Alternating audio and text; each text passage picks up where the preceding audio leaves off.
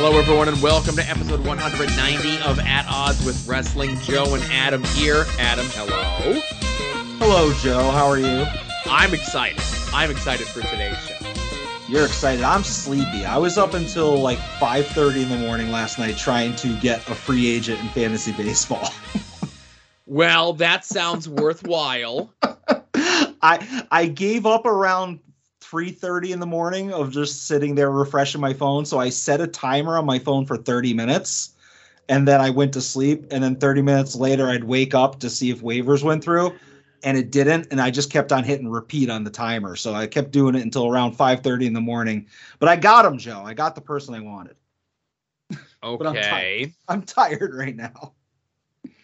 Well um i don't know what to tell you yeah, I know. I didn't know you could still like do drafting in the mid season of the baseball. No, no, no. It wasn't drafting. It was just long story short. It was just like I, I released a guy and then I was like, fuck, I need that guy. And I can't place a waiver claim because I was the guy who dropped him, but I didn't want to wait until the afternoon when I woke up because then somebody else might get him. So I wanted to grab him before anybody else did. It was a big thing. What's the prize for this fantasy fa- baseball? Uh first prize is like 300 bucks. Okay. And pride, and pride Joe. And pride, sure. yeah. but there's like first place or first place, second place, third place, all that stuff. I put oh. more work into fantasy baseball than I do my real job. um, I would say there was a time where I used to put like a lot, like that much time in like the organization and cataloging of my comic books. Okay. Yeah. I just but, have Todd come over once a year and sort my stuff. That's my yeah. I currently have five short boxes up here in the office that need to be put down with the rest of this stuff, and it was about a year ago um like relatively soon here that we had uh the yard sale and i got rid of like a ton of stuff like usually i try to cycle out a bunch of stuff mm-hmm. once a year obviously the pandemic put a limit on that and then uh, last year i got rid of like three long boxes worth of stuff i'm just like get it out of my house price to move you know Oh yeah, I remember the, the big purge, the comic book purge of 2021. yeah. Well, it's it's it's I'm overdue for another one, but I just don't have the sort of time to devote to it, you know. Yeah, well, I hear you. Yeah. Well, enough about this. It's time to get into wrestling. That's what we're here for. And we're starting things off.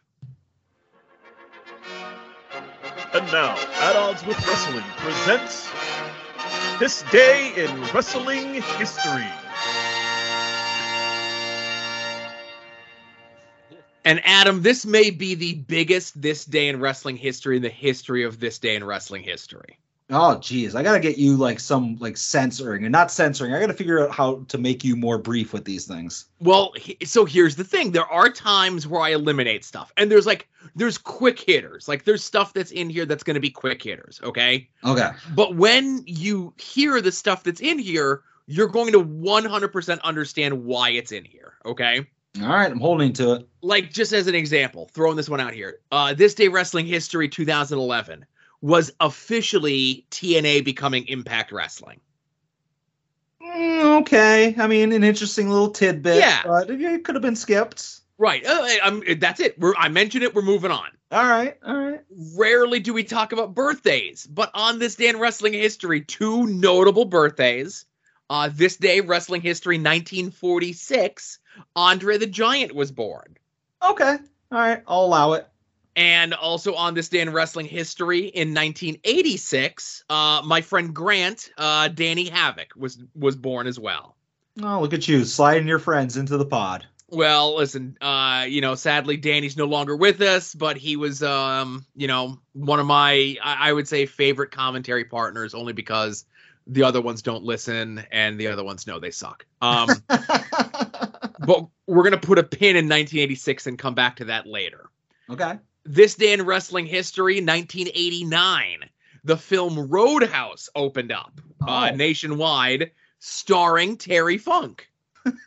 uh, did he have top billing on that? Uh, in in the version that I have, yes. Uh, I, I is have you seen or have you commissioned yet a recreation of the movie poster with with just him, where like uh, Patrick Swayze's not even on it? I am now. All right, Roadhouse. Also, so on this day in wrestling history as well, we go by air dates for these sort of things. 1990, Mr. Perfect uh, defeated Tito Santana in the finals of the vacated Intercontinental title tournament to become the Intercontinental champion okay, vacated from Warrior, right? from Warrior, correct. All right. Uh, also, and again, on this day in wrestling history, uh, NWA held the Capital Combat pay per view. And uh, again, it's a mixed bag. You have Mark Callous taking on Johnny Ace, uh, Paul Ellering taking on Teddy Long in a hair versus hair match. Again, two bald headed men in a hair versus hair match. um, the Rock and Roll Express versus the Freebirds in a corporal punishment match, which was a strap match. But the problem was, you know, when you think a strap match, right? You have an idea in your head of what those straps are. Okay, sure, yeah. Um, whoever was in charge of getting the straps for this particular strap match went to a local S and M shop, and they were very different straps. But this particular event, Adam, is most noted for this moment in wrestling history. And again, there's going to be a lot of audio in this episode. Horseman, you said you were gonna take me out. You said I'd never wrestle again. But you made a big mistake when you started messing with the little stingers. So now the time has come. And Flair, if you think you're invincible, Think it over, Creed. That's right, because Sting was injured and he needed protection from, from the Four Horsemen. He called in, as they said on TV, his good buddy Robocop. My earliest memory of this, I didn't see it when it was live. I didn't see it probably for 10, 15 years after it happened, but I remember going to rent, you know, old WrestleManias and Royal Rumbles or whatever at a local video store. And there was always one or two random WCW tapes. And this was one of them. And I was like, why is Robocop hanging out with the weird clown faced guy? You know, that was Sting. Right. Uh, and again, also on this day in wrestling history, 1991, WCW holds the first Super Brawl pay per view. It's a really good pay per view, actually. Um, a lot of good matches on there, a lot of bad matches on here. Um, there's a babyface, babyface Steiners versus Sting and Luger match. That's awesome. Okay. Uh, there's an El Gigante versus Sid stretcher match where it's Sid's last match in the company before he leaves to come to WWF, and he refuses to do the job in a stretcher match. So how does it end?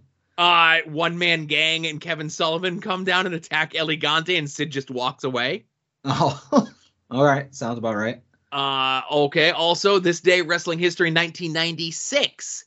WCW held the Slamboree pay per view, which they did the Battle Bowl Lethal Lottery match, where it was uh, definite random tag teams, wink, wink, not rivals being tagged up together, and full teams being kept together. And somehow there was multiple double eliminations to go to a battle royal, where DDP who was feuding with the Booty Man after Johnny B. Bad quit the company a few months prior, won the Battle Bowl ring, a precursor to the ring that MJF wears. Um, so this pay per view sucks, is really bad, but it's the last pay per view before the NWO stuff. okay. Uh, I'm looking at there's like 75 matches on this page. there's 16 matches on this card. That's that's uh, that's too much. Speaking of which, on this day, wrestling history, also in 1996, there was a house show at Madison Square Garden that had such matches as Hunter Hearst Helmsley pinning Triple H, Shawn Michaels defeating Hunter Diesel Hearst in a Helmsley? cage match. Hunter Hearst Helmsley pinning Triple H. No, I'm sorry, Hunter Hearst Helmsley pinning Tr- Razor Ramon. Sorry, Okay. pinning Razor Ramon. Shawn Michaels beating Diesel in a steel cage match. This was the curtain call. Oh shit. Okay. I know I know that thing. Okay, so again, May 19th, a lot of things are happening on this day in wrestling history, and we're not even close to being done. All right. So we're hopping around, okay? Uh 2002, uh we have the Judgment Day pay-per-view. Um, this was like the Raw branded one where uh or no this wasn't a raw. They were still there was it was the there was the brand split. They were still doing mul- like across things on the pay-per-views right? Uh this was undertaker beating hogan for the title. Uh this was edge beating kurt angle in the hair versus hair match. Okay. um you know and then you have like paul heyman and brock lesnar taking on the hardys stuff like that. Um but eddie guerrero rob van dam again there's good matches on this pay-per-view uh, the Edge versus Kurt Angle stuff is really good, uh, especially the weeks of TV when Kurt wears the wig for the next Yeah. couple weeks. With the the headgear, like the Steiner headgear. Right. Uh, also on this day of wrestling history, 2013 was the Extreme Rules pay per view, right? Mm-hmm. Um, again, not a great pay per view, but Dean Ambrose beat Kofi Kingston for the Intercontinental title. Okay. Uh, United had States. United States title. Sorry. Yeah. You had the other Shield members taking on Daniel Bryan and Kane. Um, again, you know, fun pay per view for the air. WWE is starting to come into some relevancy after not meaning shit for the better part of like seven or eight years, right? Yeah, and you look back at that, man. How much would you like kill for a WWE pay per view like that right now? Uh, uh, uh, again, uh, unbelievable. Yeah. Um, also on this day in wrestling history in 2006, the movie See No Evil was released in theaters, which they turned May 19th into an angle. if you remember, Kane would go crazy whenever anyone would say May 19th, or he would see the words May 19th. Let's not spoil. I, this might be my show homer tonight. You know. All right. Uh, this this resulted in a different Kane who looked like the old Kane in a shitty wig. Definitely not Gallows. who came to like taunt Kane, uh, and then they had a pay like then they had a pay per view match, and then that was the end of fake Kane. that's a shame. Did I mention there was an era of WWE where it didn't mean a shit? Yeah. Uh so we have our 1997 head to head Raw and Nitros, right? All right, let's hear. Uh Nitro still an hour because it's being uh preempted by the basketball playoffs. Um again, it's a ho hum show. Uh there's a Ric Flair versus Sean Waltman match that goes less than a minute. Uh the show closing angle is Eric Bischoff cutting a 10 minute promo before he's attacked by Sting, and that's literally the end of the show. Sounds good. Uh, Right, right. Over on the other channel, though, the distinguished competition, uh, Raw is two hours. Um, we have King of the Ring qualifying matches. Uh, Hunter Hearst Helmsley, who had lost the week prior, is back in the tournament and defeats Crush. Uh, he's replacing Vader, who was not medically cleared. Um, but uh, not so much on the wrestling side; it's more the promo side of things, right? All right. we have two very famous promo moments. We are gonna we are gonna find out once and for all if Bret the Hitman Hart can get beat like a man. Because Bret, believe me, you couldn't go 10 minutes in any situation, if you know what I mean. Tell me. Oh boy. And uh Listen here, Even Shawn though- Michaels. Even though lately you've had some sunny days, my friend, you still can't get the job done. The Heartbreak Kid coming off a knee injury, you coming off a knee injury, they're all handcuffed. Hitman, I'm gonna knock you down and drag you out. Okay, so So that's the uh, infamous Sunny Days promo uh, from a definitely not inebriated Shawn Michaels. hey, Uh, you take that back. Uh, so this was, and again, doing my research, you know, because King of the Ring is coming up. Um, the match that we end up getting is Shawn versus um, uh, Stone Cold when they're both the tag team champions. Uh huh. This promo was to set up Bret versus Shawn with the members of the Hart Foundation handcuffed around ringside, and that if Bret lost this match, he could never wrestle in the United States again. Oh man, that would So, been great. it's not this backstage incident at Raw. We're still a couple weeks away from them having their pull apart. Um, now, but more notably, and this is one that I was waiting for. And listen, if this was a different show, I'd play the whole goddamn thing, right? Uh huh. This was the first of the Jim Ross sit down interviews with Mankind. Oh, right. We're just we're just a couple of weeks off the ones that they did with uh, Dustin and Terry for the Goldust and Marlena stuff. Mhm. And I don't think a lot of people remember those ones as much. But these Mankind ones are fantastic. I'm biased. Mick's my favorite guy. He was my favorite guy. And for them to be acknowledging his past characters, to showing the like, because you know, if you were a tape trader back in the day, you'd always get or like you'd see on somebody's list the loved one, and it'd always be like a 19th generation copy of Mick's home movies doing Dude Love, right? Mm. but here they're showing like as clear as a copy as you can get from like a 1982 VHS, you know, um, and getting to see like this side of mankind, and this is them essentially doing the mankind face turn, right? Yeah. And like Um, letting him stretch his wings as like just a better overall character, you know? more- yeah, and it, like it ends up being real weird too because I forget if it's two or three parts, but like at the end of the last part, like Mick like attacks JR and then like kind of says like he's hurt real bad, he needs help, and walks off, and then the next time he's on TV, he's just a baby face. So he knew like what JR would do down the road. He it was an early receipt. Right, and I know a lot of people are joking around that saying that AEW needs to do a version of these with Danhausen. and if it means Danhausen gets to curse and or attack JR, then I'm all for it. All right, I like it. All right. So, last but not least, Adam, and again, I tried to breeze through this as much as I can. Uh, on this day in wrestling history, there was another Madison Square Garden show in 1986. Okay. Doesn't count, but go ahead. Oh, well, listen. Um, and again, bear in mind, it's 1986. We're fresh off WrestleMania 2. Okay. Yeah. and we're still running Madison Square Garden shows with no Hogan on top. Okay, doing matches of like Hercules Hernandez against Siva Afi, the Hart Foundation in singles matches, including Yep. Jim Neidhart going to a 20 minute draw with Jim Brunzell, oh, sounds great.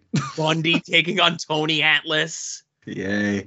and so on and so forth. But but Adam, the most important thing that happened on this, and I would say maybe the most important thing in wrestling history. Okay. Uh-huh. Um, it's one of those wrestling mysteries that need to be solved, and it happened before the Dan Spivey Paul Christy match.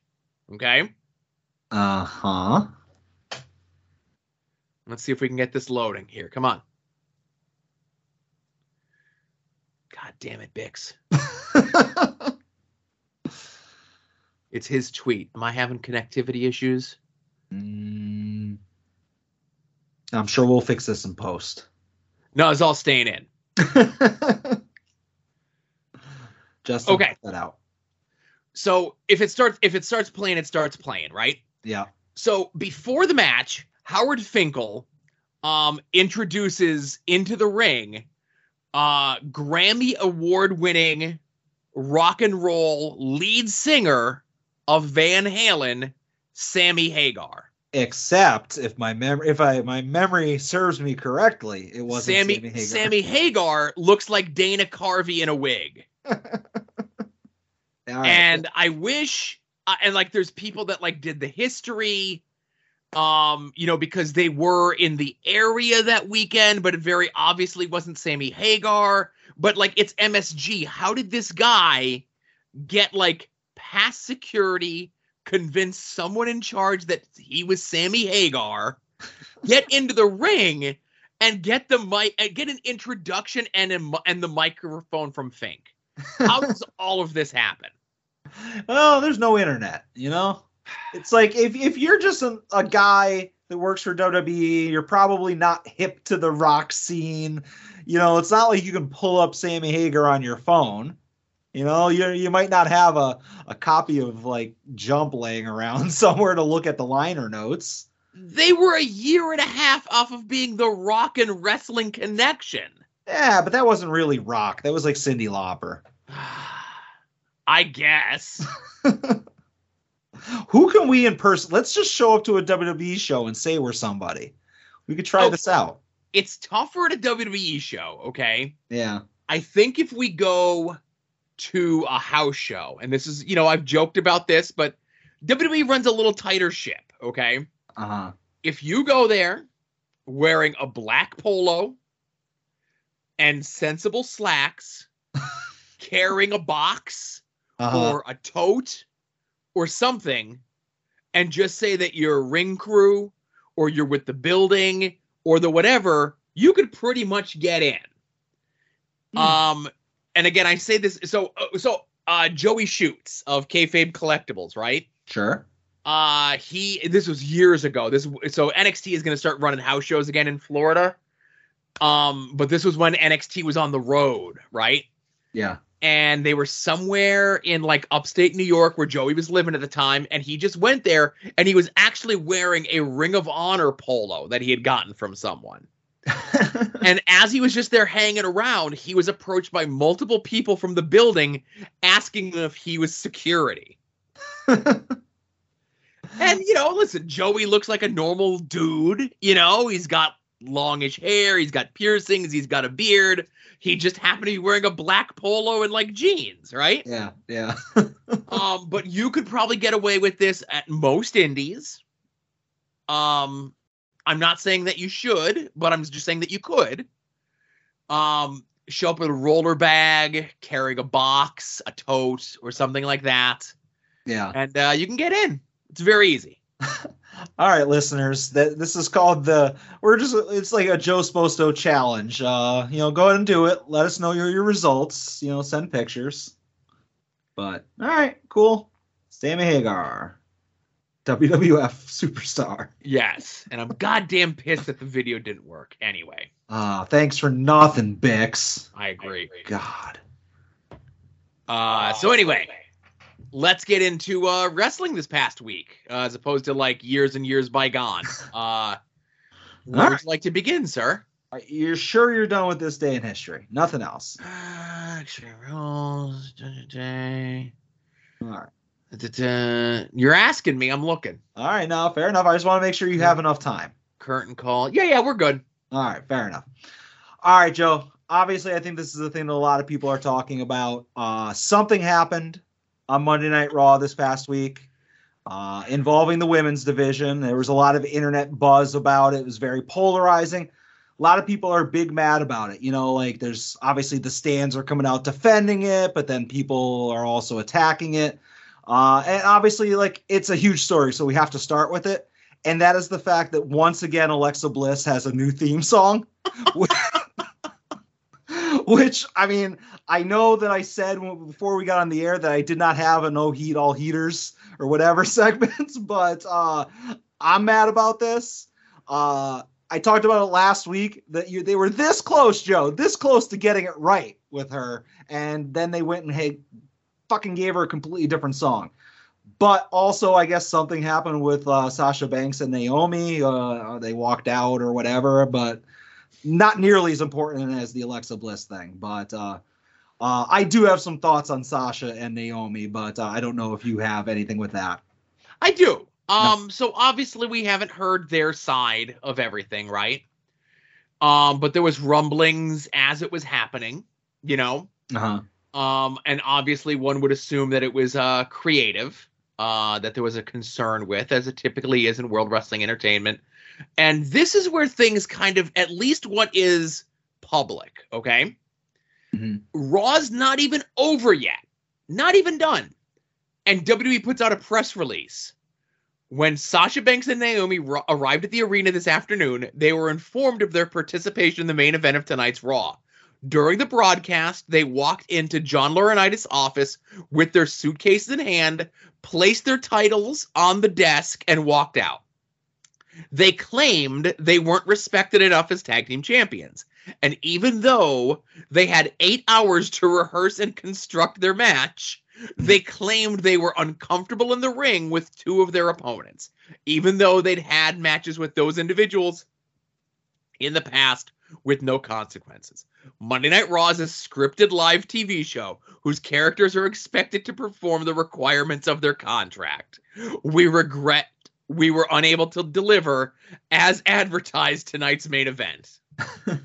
so many things about this statement, okay? Yeah. How many times in the past has WWE advertised a main event and not had it happen?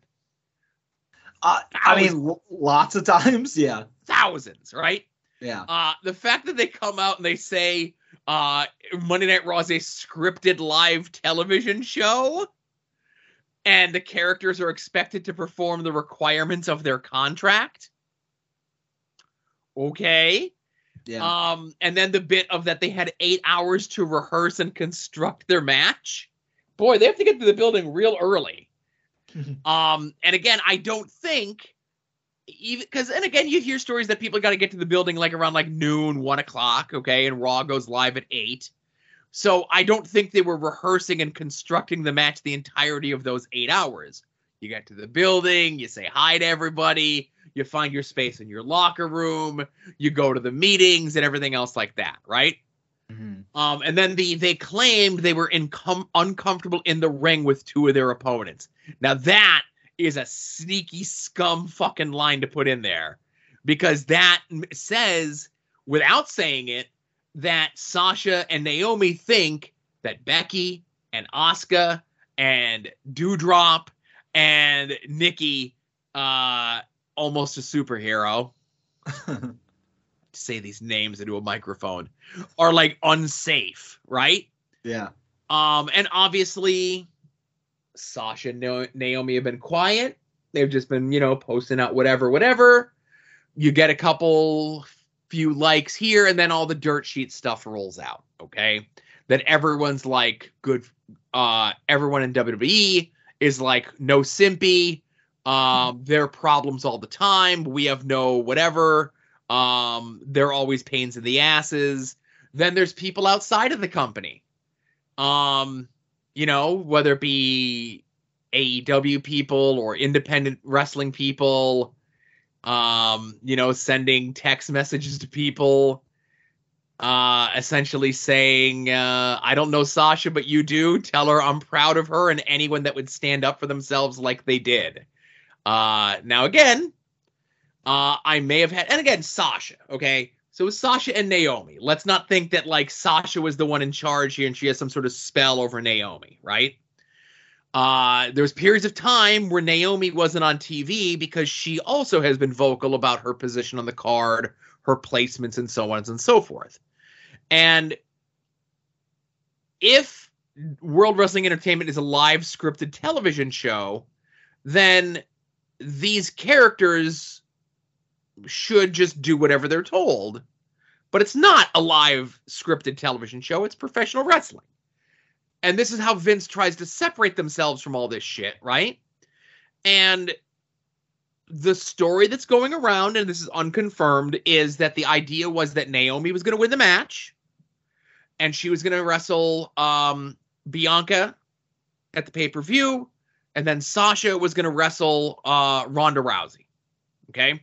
Okay. So the two tag team champions were going to wrestle the singles champions, and they were going to put them over at the pay per view, right?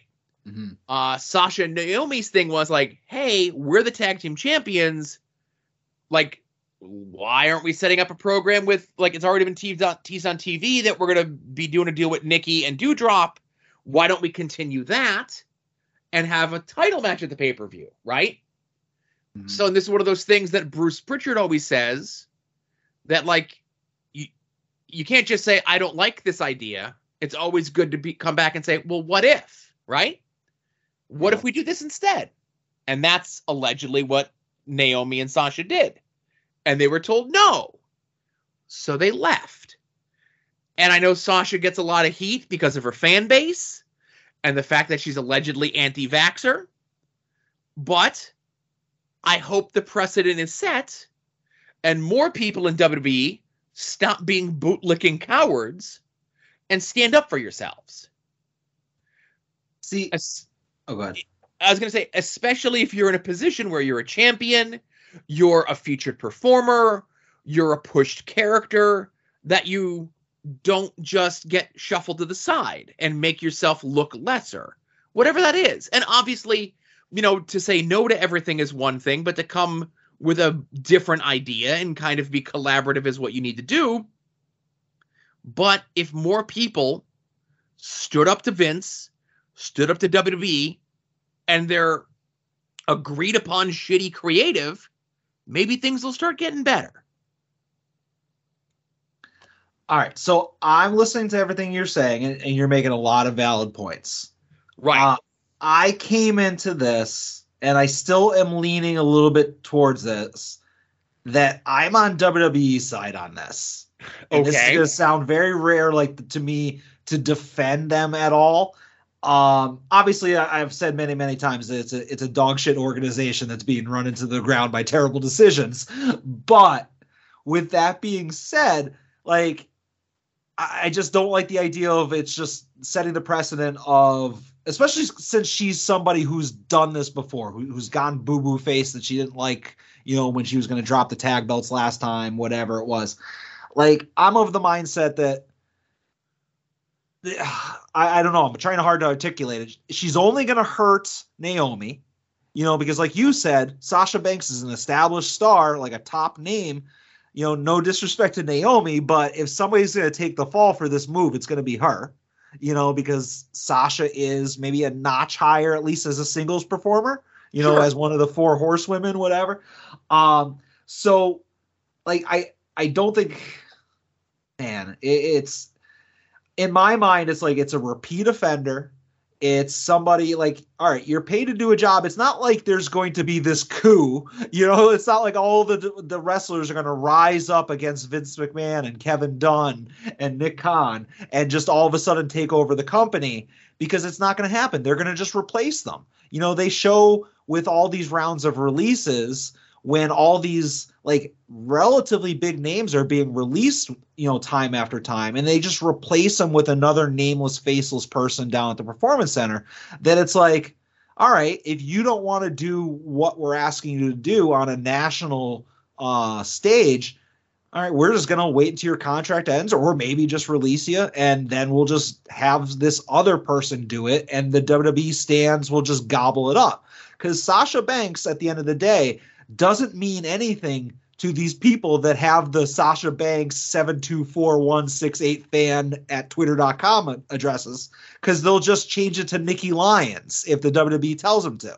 You know, so it's like nothing's gonna if this is an instrument of change i think you're you're kidding yourself nothing's gonna change all you have is a repeat offender who took her ball and went home and might be getting somebody who you know isn't known as being a, a, a an anarchist backstage getting them in trouble i just think that you're being va- really optimistic about what this was uh, it's not going to result in any kind of positive change of the product or making it so that all of a sudden, you know, Kevin Owens and Sami Zayn, you know, can really just go out there and riff more and they don't have to go by scripts. It's not going to result in any of that. It's going to result in, you know, tighter rules and people being told like, "Oh, you're going to get fined if you don't, you know, show up for the matches or whatever." I just think you and I have completely different, you know, views of this situation. I mean, if it resulted in WWE becoming better, great. I'd love it because it's unwatchable at this point. But like, I don't think that's going to happen. WWE is not going to change from this. All. And all the points that you made are valid. But the thing is, if someone like Sasha decides to tell Vince to stick it up your ass and she never wrestles again, she's in a Star Wars. She's a Boba Fett. Sure, she can make convention money and never take a bump for the rest of her life. Let me just say this roughly. Do we have any idea? Because again, I'm not on Twitter. Is Sasha Banks like five years away from being a free agent, two years away from being a free agent, whatever? Like, is there any idea of like how long she's signed with WWE from this point? Has that come up anywhere? No clue. So let's just say I'm just going to pick a random thing and say she has four more years on her deal. I don't know. I'm just making that up. WWE can then say, well, guess what? You're not going to be in any more Star Wars things until the end of your contract. Okay.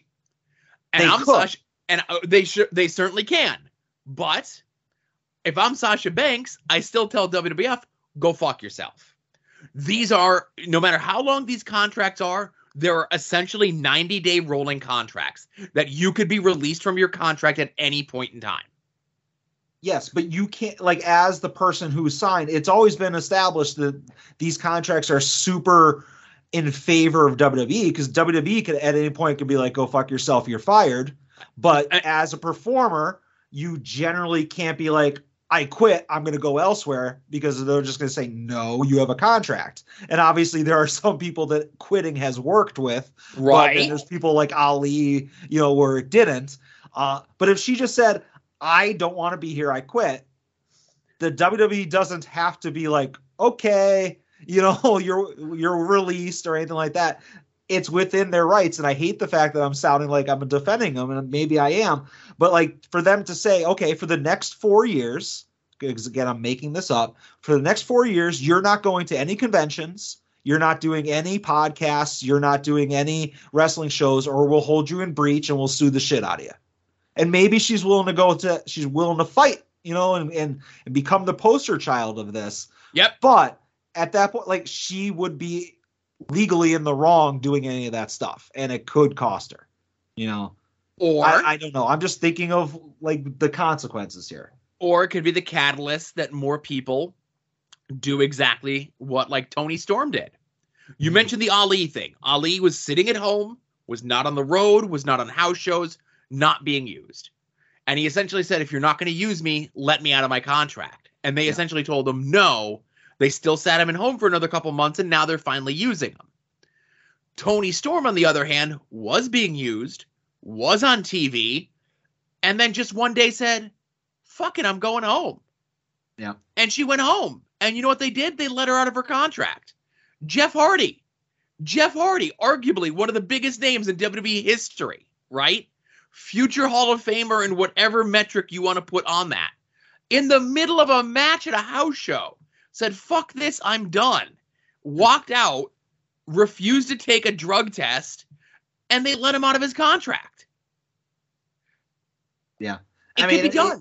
It, It, it, it absolutely can be done. There's there's no consistency as to what works and what is allowed and what doesn't. I'm just saying it is completely possible if WWE wants to be spiteful and far be it for me to assume that anybody in that organization is spiteful, but they can make an example of her as like this is what happens to dissidents like you will not get anything you want and we'll just punish you and like i can see that happening And I'll And say again- they they didn't do it with Toni Storm.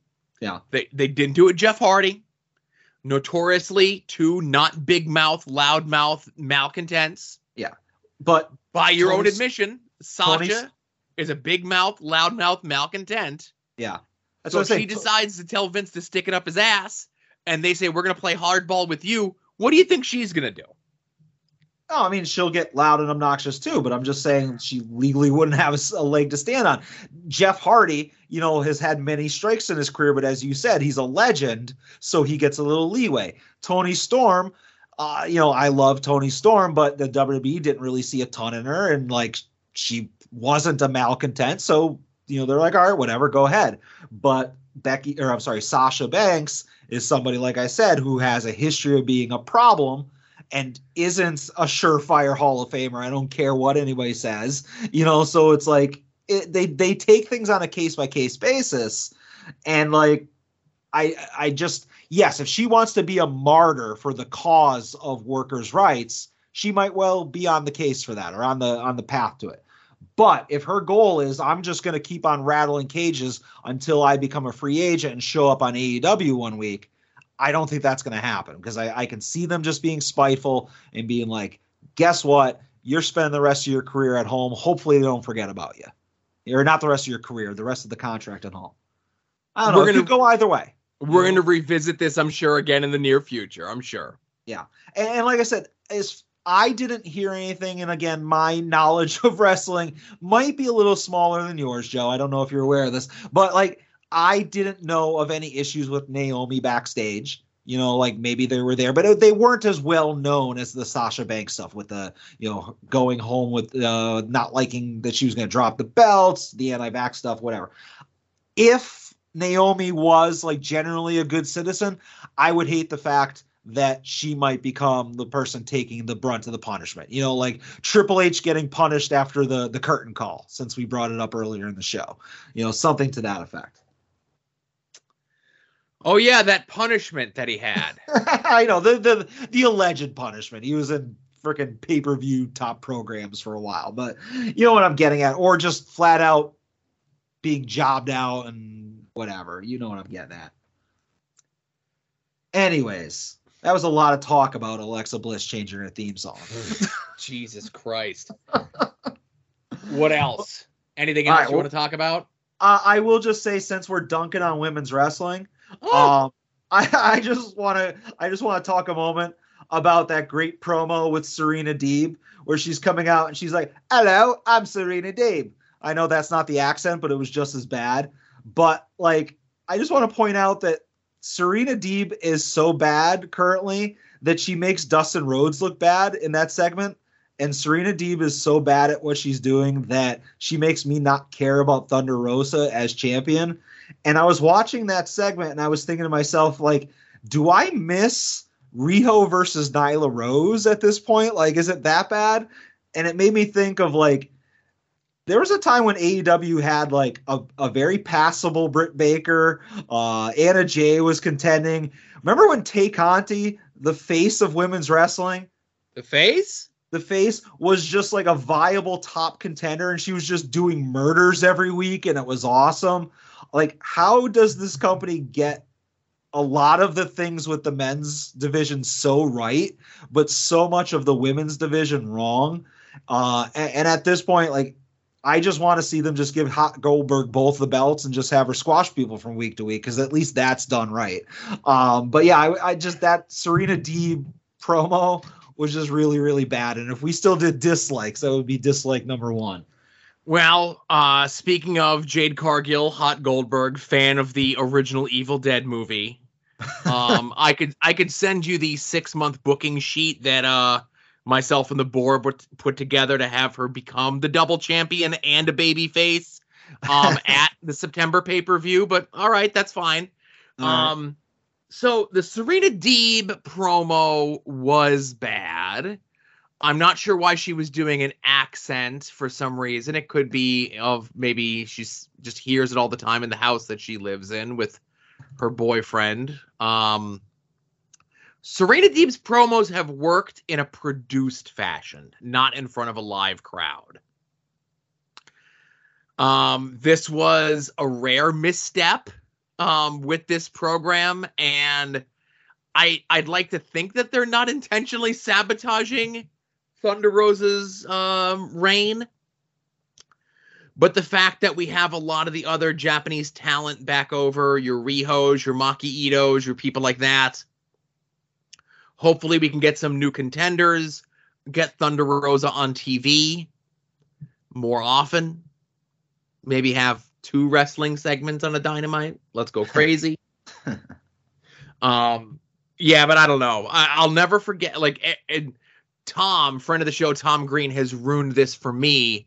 Uh, a few weeks ago, he had tweeted out that his son told him Noli said that Serena Deeb looks like she smells like piss. so every time I see Serena Deeb now, I think, oh, she smells like piss. Ah, that Noli man, he's got a mouth on him. Someone's got to be. That kid's got to get reined in at this point. Well, listen, he's gonna beat the shit out of Filthy Tom Lawler at a Black Label Pro show, so just watch yourself. Uh, so speaking of Dynamite, speaking of things that were good, uh, hey, that Hangman Page versus Takeshita match was unfucking believable. yeah, Like that was a match that would like if it was on a pay per view, people would be like, "Holy shit, that was like the best pay per view match in forever," and they just threw it on free TV. Now, I did see Takeshita before on an episode of Rampage, maybe like a week or two ago, where he Uh-huh. took on Jay Lethal, and Jay Lethal's good in the ring, not great. He's good. Uh, he's not the electric performer, and not has the same crowd behind him that Hangman Page does, of course, because of the champion. But I didn't notice in the Jay Lethal match, but I definitely noted it, noticed in this match. This Takeshita kid has got something. He's got size. Uh, He looks like a probably play middle linebacker. Uh, her Division three team. Uh, he's only 26. He's charismatic. He does a lot of cool shit.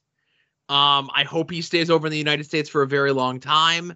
And I'd even tweeted at someone when like they had the same thought I did that they should have him win the TNT title and just defend it every week. Hmm. And have like these 10 minute banger matches on TV every week. Yeah, I'm all for it. I, I know that he had the match with Jay Lethal, but I, I skipped it. So this is the first time I was seeing him wrestle. But like you said, it was just like it stole the show. It was out of nowhere. Like it wasn't one of those announced matches that they do where you're like, oh shit, I gotta check this out. Just because I wasn't familiar with his work. And I'm like, you know what you're getting with a good hangman match. So it was like, all right, it was it was fine. So I feel like the first third of the match might have just been on in the background for me, and I'd catch myself looking up and be like, oh shit, you know, a bunch of times to the point where it caught me. And like you said, I I, I definitely want to see more of this guy. Is and forgive me, I know I am a, a Japanese wrestling expert, but this Sure. must have escaped my my uh, extensive notes. Like, is he from like New Japan, All Japan, something like that, or like uh, he's from DDT. DDT? He was he- uh like he's a Kenny guy. oh, okay, all right. And uh, is if- he just doing spots, or is he signed by AEW? Uh, I I haven't seen a uh Takeshita's All Elite graphic. I think he's just over here on what they call Excursion. Yeah. Uh, but hopefully they get him to stay, you know, and do something with him. Yeah, no, I mean, I, I after watching that match, I'm like, all right, I want to see him against this guy and this guy Yeah. and this guy, you know. So that's a good problem to have. Yeah, I say like I know they're doing uh Hook and Danhausen versus Smart Mark and Tony Nese on the buy-in. I Uh, say throw a Takeshita match on the buy-in. Yeah, You know, put him in there against someone, give it give give him seven good minutes, her, and uh just like light it up, man. You know, let him go crazy. yeah. I mean, anybody from like Dante Martin to freaking Eddie Kingston, even, you know, just whatever. They, it's it would be exciting. Yeah. All right, And I, again, I'm not familiar with them either, but a lot of the people that I follow on social media were very excited that this match was going to happen. Um, so I'm like, okay, well, I'm going to make sure that I have an eye toward this. I'm very unfamiliar with this wrestler, and uh, listen, I'm woefully ignorant when it comes to Japanese wrestling. shame. on you. Um, but this guy was awesome. Yeah. I'll, I'll send you some of my notes of, of some of his earlier work from my my extensive oh, yes, Japanese wrestling notebook. Right. Yes. Uh, anything else we want to talk about from uh, this last week in wrestling? Nah, nah, I'm good. All right. Well, it's time then for.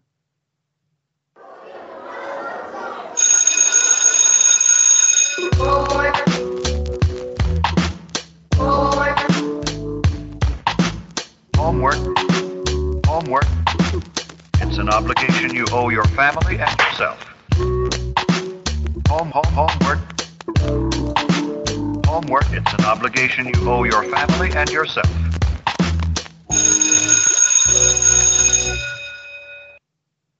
All right, Joe, you assigned me homework, which was a recent AIW show, Cybernetico de Mayo, which aired on May 5th of 2022 and is currently available to stream on Jerry's Independent Wrestling Emporium. Here's the thing, Joe. I just watched the main event. I skipped all the undercard stuff. I apologize. I didn't have time. A lot of good people on that undercard, but uh, I was just like, all right, person I like versus person I don't know. Tag team I like versus tag team I don't know. And plus it's at the Winchester, and I'm like not really in the mood to get to know anybody at the Winchester. Uh, so I skipped it. So I went straight to the the Cybernetico. I don't know if you have any thoughts or feelings on the the opening matches that you want to talk about, but I, I'm out for those. Yeah, I do. Um, and again, shame on you. You get an incomplete for your homework. That's fine. It's gonna go against my permanent record. Right. Uh, maybe I think I should take your assignment away from you this week and take it over for you. Oh, as if we weren't gonna assign the same thing, but that's fine. Oh, shh, shut up. Um, you, if you didn't get a chance to watch the show or you didn't get a chance to watch the whole show like Adam, head over to our friend Kevin's uh, blog, masslibrary.com. He does a full write up for all the shows that we end up assigning for homework. Um, but I won't spend a ton of time on this, but I do have notes. And again, I apologize for being uh critique like a lot of them So again, most of my notes sadly are negative, Bury Um, him, Joe. Bury him all. but it's it's nitpicky stuff, right? yeah. Um, so the opener is Cheech and Colin versus members only. They had been building this up on social media. Um, and this is something that I've actually talked to Thorn about is, you know, the old Smart Mark VHS days, VHS, DVD days, Jesus Christ, where there would be like a couple day turnaround on these shows getting out. So people would have time to film promos. Um, that would go on the DVD to hype up the matches themselves, or people would, while Smart Mark is there, film stuff that would go out to hype up the next show. Okay. And at the end of the show, Dom cuts the promo that hypes up hypes up the show that's this weekend. But I'd mentioned to him that he needs to get in people's ears, like especially on show days, if you have that skeleton, that fishbone for next month's card, get Smart Mark or the IWTV people to film a bunch of shit while they're there to get it out on social media, to get it out on YouTube, to get it out on whatever, so it's done, and kind of just get ahead of things at the next set of shows, right? Uh-huh. And I'll be honest with you, there were times where there were people like Smart Mark Gary and Shannon or me that would kind of help facilitate that, you know? Um, so I completely understand, but it's definitely something he's working on. Okay. Yeah. Uh, so this match was good. Um, you know, Colin and Cheech win. Um, I an issue. I don't know the ref. He's one of the new refs, but especially in the the closing stretch of the match where like all four guys in the ring, the ref just kind of gets out of the way and like makes no attempt to be like um to show that I that he's lost all control of things, right? He just allows all four guys to be in the ring. The refs either need to do a better job of at least pretending to control the match or and again it wouldn't be that big of a deal because AIW has such a strong tag team division just to allow you know a 10 count like AEW unofficially does for like the instead of a 5 count, right? Yeah. because very early on in AEW they said it's a 10 count on tag matches to get out, not a five count. Okay. And it's just something that's just never really been enforced, but they said it. I remember, right? Yeah. Uh, Jeffrey John comes out, the Babushka Baron. Uh, it's his debut in AIW, and he makes an open challenge. Um, Isaiah Broner comes out, squashes him in about two minutes, makes the challenge for Eddie Kingston. And contrary to uh, Joshua Bishop's belief, there was not a please come back chant for uh, Jeffrey John. Uh, next up, we have uh, the debuting team of Money Shot, Elijah Dean, and Zach Nystrom taking on the Von Englands of Eden and Sydney Von England. Mhm. Um, so Tom Dunn is the referee, and I know Tom's a um a listener of the show, and I give it, then I take it away. Tom needs to have the referees watch this match to see how Tom works. Like when he sees the double team's about to happen, Tom is the one who makes the move to the other corner to kind of call the other person in to cause the distraction and let the heels do stuff behind his back Yeah. instead of just standing there and letting it happen. Plus, Tom's big and scary, and they're afraid Right. to, to piss him off. You know. Um, there was a part there at the end of the match where uh, Sydney had one of the other guys in an ankle lock, and they came in to break up the pin by do or break up the ankle lock by just like diving in. And the way that they dove in, if Tom and as you said, Tom's old, but if Tom did not have very good reflexes, this person would have crushed Tom jumping into the ring. All right. That being said, Money Shot has like a look, but like the fact that their name is the like Money Shot, they don't really play up that aspect that much. Like they have matching jackets, they got matching gear, but they just are guys, right? Yeah. So they need like a different name other than Money Shot, or they need to like sleaze it up a bit if they're going to be Money Shot. Okay. Um, speaking of gear, um, I mentioned that Money Shot has matching jackets. Uh, Eden and Sydney need to have matching gear. They have matching ish gear, right? But Eden's gear is so much better than Sydney's, it makes Sydney's look shitty by comparison. Uh, Eden comes out, she's got this awesome jacket on, she's got the full wrestling boots on, and all this other stuff. And then Sid comes out, no jacket. He's wearing a shirt when he wrestles. He's got plain black tights. He's got little shooter boots on and no knee pads, so he's probably a pervert. Um, Because if you wrestle in shooter boots and no knee pads, you're probably a pervert. That's just the way it goes. But they need to coordinate. Either Ada needs to drop the level of gear that she has, or Sydney needs to increase it because they're like at very disparate ends of things to be a tag team, right? Like meet in the middle somewhere, right? Yes, and, and this is my thing. Like every like oh, most of my comments are about everyone's gear.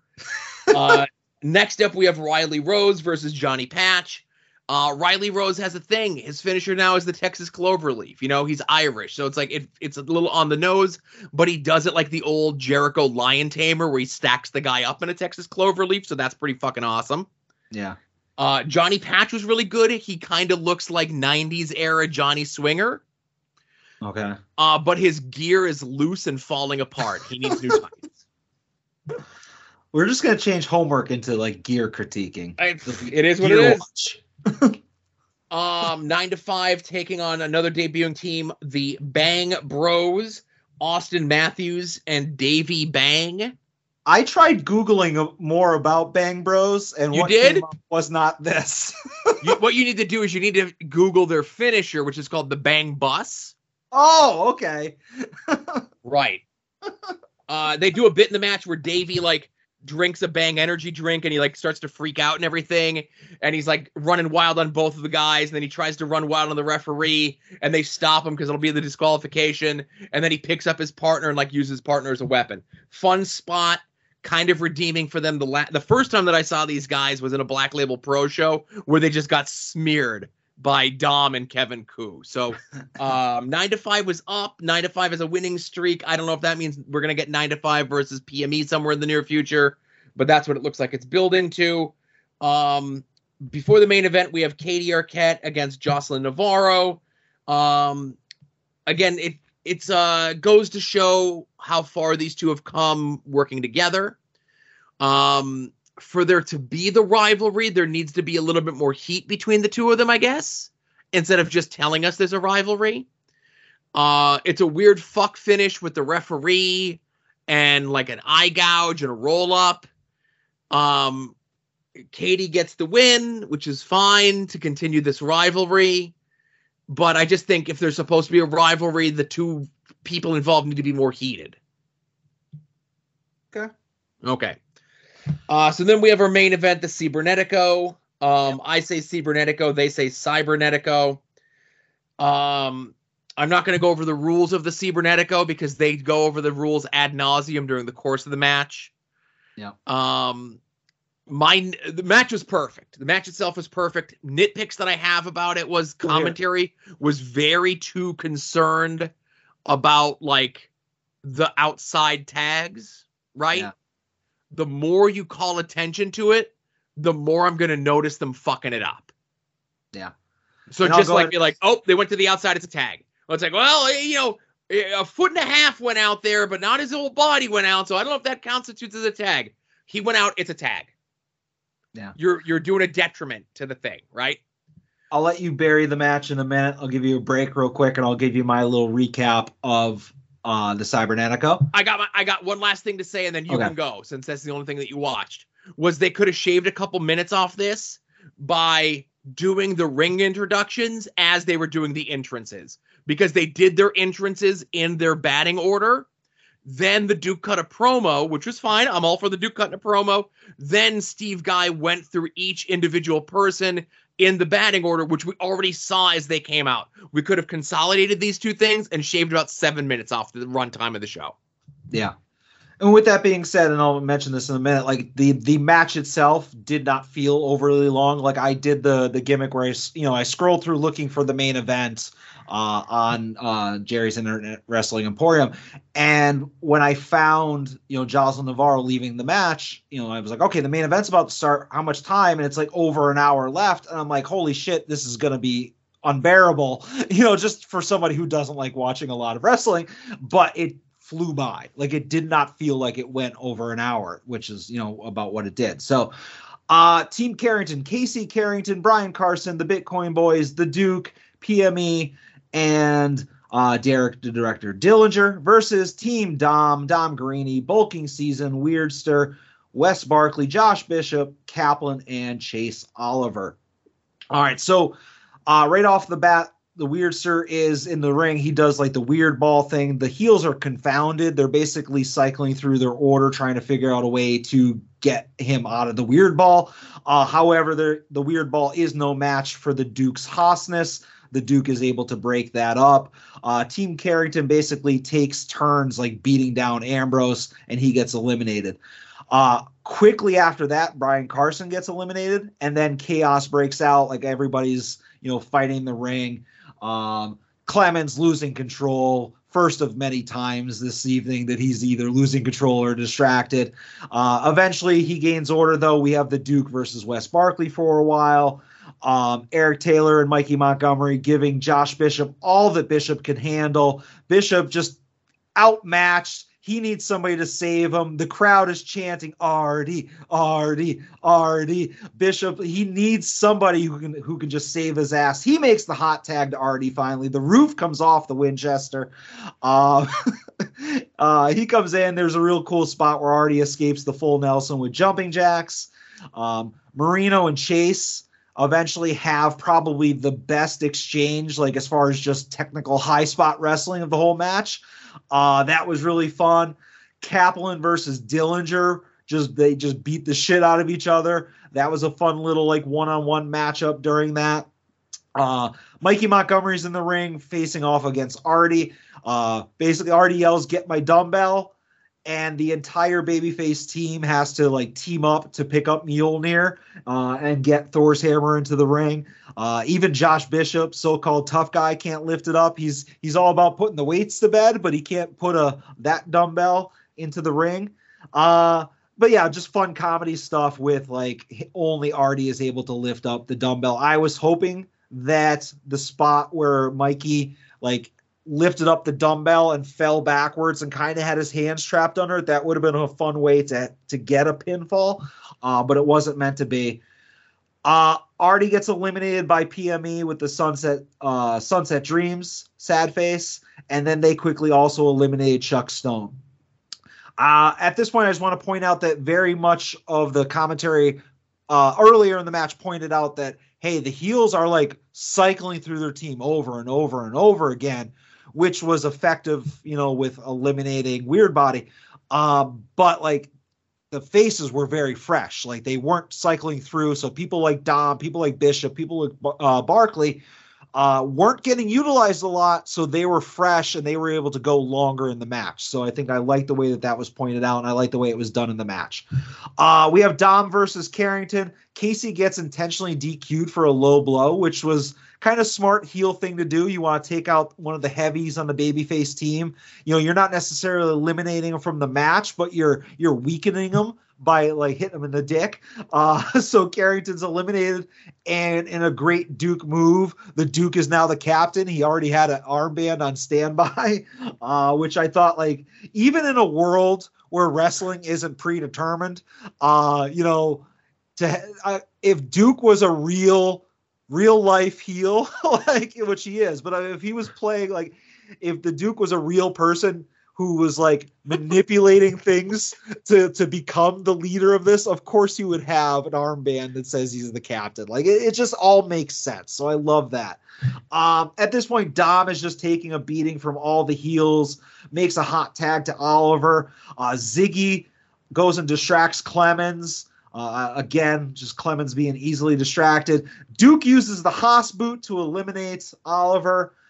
And uh, basically, and again, I just want to do this bit by bit, but Team Carrington is just doing rapid tags and just chopping down Kaplan. And eventually, uh, Dillinger eliminates Kaplan. Deep breath. All right. So we're down to PME, the Bitcoin Boys, the Duke, and Dillinger against just Dom and the Rip City Shooters. Uh, Wes Barkley defeats Montgomery with a Maserati driver. Clemens distracted again, misses a hot tag to Bishop. Bishop eliminates uh, Eric Taylor with the black hole slam. Then he eliminates Philly Collins with the Bishop bomb. Uh, the Duke eliminates Bishop via the Duke driver. I will say that again. The Duke eliminates Josh Bishop via the Duke driver. So big shocking win there. Yeah. Much so I'll. I'll just interject there. Shocker. I Yes. audibly gasped when that happened. Like no chicanery, no hook of the tights, no boot, no nothing. I'm like, holy shit. You know what I mean? Like, Yeah. I can only imagine like seeing that live, what that must like. Oh my god. um, so Marino had Wes dead to rights, decided to go for radio silence instead of the pin, and ends up getting eliminated when Barkley eliminates Marino. So we are down to the final four, which is Wes and Dom versus Duke and Dillinger. Uh, Dillinger defeats Wes via the same sequence that he used to finish off Kaplan, which was kind of like uh, that like sunset power bomb into the turnbuckles. Uh, Yep. It's the second time he uses it in the match, and that might pay off kind of later on. It might happen again, but uh, second time he used that that turn uh, that sequence. Uh, the Dom taps out the Duke. Uh, again, I don't know why the Duke tapped out because Dom's chokes don't look that strong. I don't know. Uh, but we have, we have Dom and Derek basically slapping the shit out of each other. Like it was very much like Samoa Joe versus Minoru Suzuki. You know, it was just slap, slap, forearm to the fucking jaw, slap, slap, just real stiff shit, real fun. Uh, and then Dillinger does that sunset flip meteor combo to Dom, but it doesn't work on Dom. And it's kind of like, okay, this has worked twice in this match and it was effective both times, but Dom was able to counter it with a triangle choke. Uh, and I guess that didn't lead to the finish, but like Dillinger eventually passes out to like an armbar. Wasn't really sure to what like he passed out. So I that finish wasn't clear to somebody like that without it being told by commentary. So uh but like obviously Dom wins, um ends up, you know, winning the longest match in AIW history. And it is announced afterwards that Dom will face Broski for the AIW title at the next AIW show, Gauntlet for the Gold. So before I throw it over to you, I'll just say my my notes didn't do it justice, but this Cybernetico was very much a series of like a lot of really good one-on-one matches and a lot of really good tag matches. And like I enjoyed this, and I've seen a couple of cyberneticals, not nearly as many as you or many of our listeners, but compared to some of the more recent ones that I might have seen, this one I liked because it wasn't, hey, let's all just do our spots and let's make sure we tag in spot, spot, spot, spot, spot, and then get out. This was very much like there were stories in there. There were stories of like, you know, uh, I'm sorry, Dillinger doing his spot and then it not working on Dom, and just like the the baby faces being fresher and the heels doing things to like the the low blow to Dom. We need to weaken Dom. You know, he's the guy that's we're most worried about, so we got to do whatever we can to weaken him. And like just the story of it all paying off in the end, I very much enjoyed this match. It did not feel like it was an hour long. It it did fly by. And there was something in there for everybody. Like I said, there was like the high spot matches. There was the Duke shocking the world. There was the comedy stuff with bulking season. I very much like this. Right. Uh, and again, don't take my nitpicking at the beginning of this uh, to deter from the match. This match is awesome for many of the reasons that Adam mentioned. Um, and this is not a knock on the heel side, but this was the baby faces match. Every single one of these baby faces got a moment to shine to show what they can do. Um, in like this big main event position, whether it be bulking C, you know, already got to do the the dumbbell bit. Chuck Stone got to do arguably his best hot tag in all of professional wrestling. Uh, Kaplan got to look like a maniac. Uh, Wes got to go through his 90s WCW offense and it looked picture perfect. Yeah. You know, JB got to look like a beast. Dom got to look super strong coming in there, and Chase Oliver got to do, you know, and uh, again, he was probably the one that got the least because the building of the Winchester, the ring at the Winchester is so bad, and he's a high flying flippy dude, but he still looked great. And and weird body again. The bit at the beginning of him doing the weird ball and them going through the heels going through their entire batting lineup twice before trying to figure out how to get in there was like so smart, so genius, like in the story of the match. And I really like this. Definitely go out of your way to watch just this match if you can, especially before the show this weekend. And uh I think Adam, since you did not watch the full show, I'm vetoing your homework this week. And instead of whatever you were going to assign, Um, everyone has to watch uh, AIW's Gauntlet for the Gold when it goes up live on Jerry's Internet Wrestling Emporium. Oh no, I don't want to have to watch Gauntlet for the gold. Now, right. I cannot stress this enough. Okay. Yeah. This show is not live. Okay. It's going to be live to tape. The IWTV people are going to get this up there pretty quickly. I'd say it's probably going to be up there Sunday afternoon. I'm putting the timetable on them because that's what they've done before with the Akron shows at the Tadmor Sh- Shrine. Okay. This is Dom versus Broski. The belts are on the line. It's Dom's hometown there's a battle there's a royal rumble style match gauntlet for the gold with random draws and that's the main event of the show the gauntlet the person who does not come out the champion of that match is also going to be the gauntlet as well stay off social media. You will be spoiled by the results of this show there are things that are going to happen on this show that people are going to be talking about.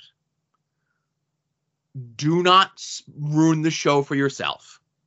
Mute the hashtag, mute the usual suspects who tweet about the shows as they happen live, and go into this when it goes up on Sunday afternoon as free and as clear and as clean as you possibly can. Yeah. I gotta stay out of the stupid major group. It's either gonna be people For- celebrating for, or for a million other reasons, but this is number one. yeah. And yes, they're going to spoil it there too. Yeah. One hundred percent. They spoiled the freaking NWA title win like a month before like aired. you know. Well, Broski fucking had the belt with them like the Monday taping of the podcast. I don't want to fucking hear that. Yeah, still. Um. Anyway, I will uh, this like I said, the. Cybernetica was great. I've seen oh five, oh six, oh seven, oh eight, oh nine, 10, 11, 12. I've seen at least I've I've called at least eight Cybernetica matches, and I would say that this one's probably in the top three. Yeah. Um, I like this, it a lot. Yeah. Um there is one that I have and this was something that I had pitched a long time ago.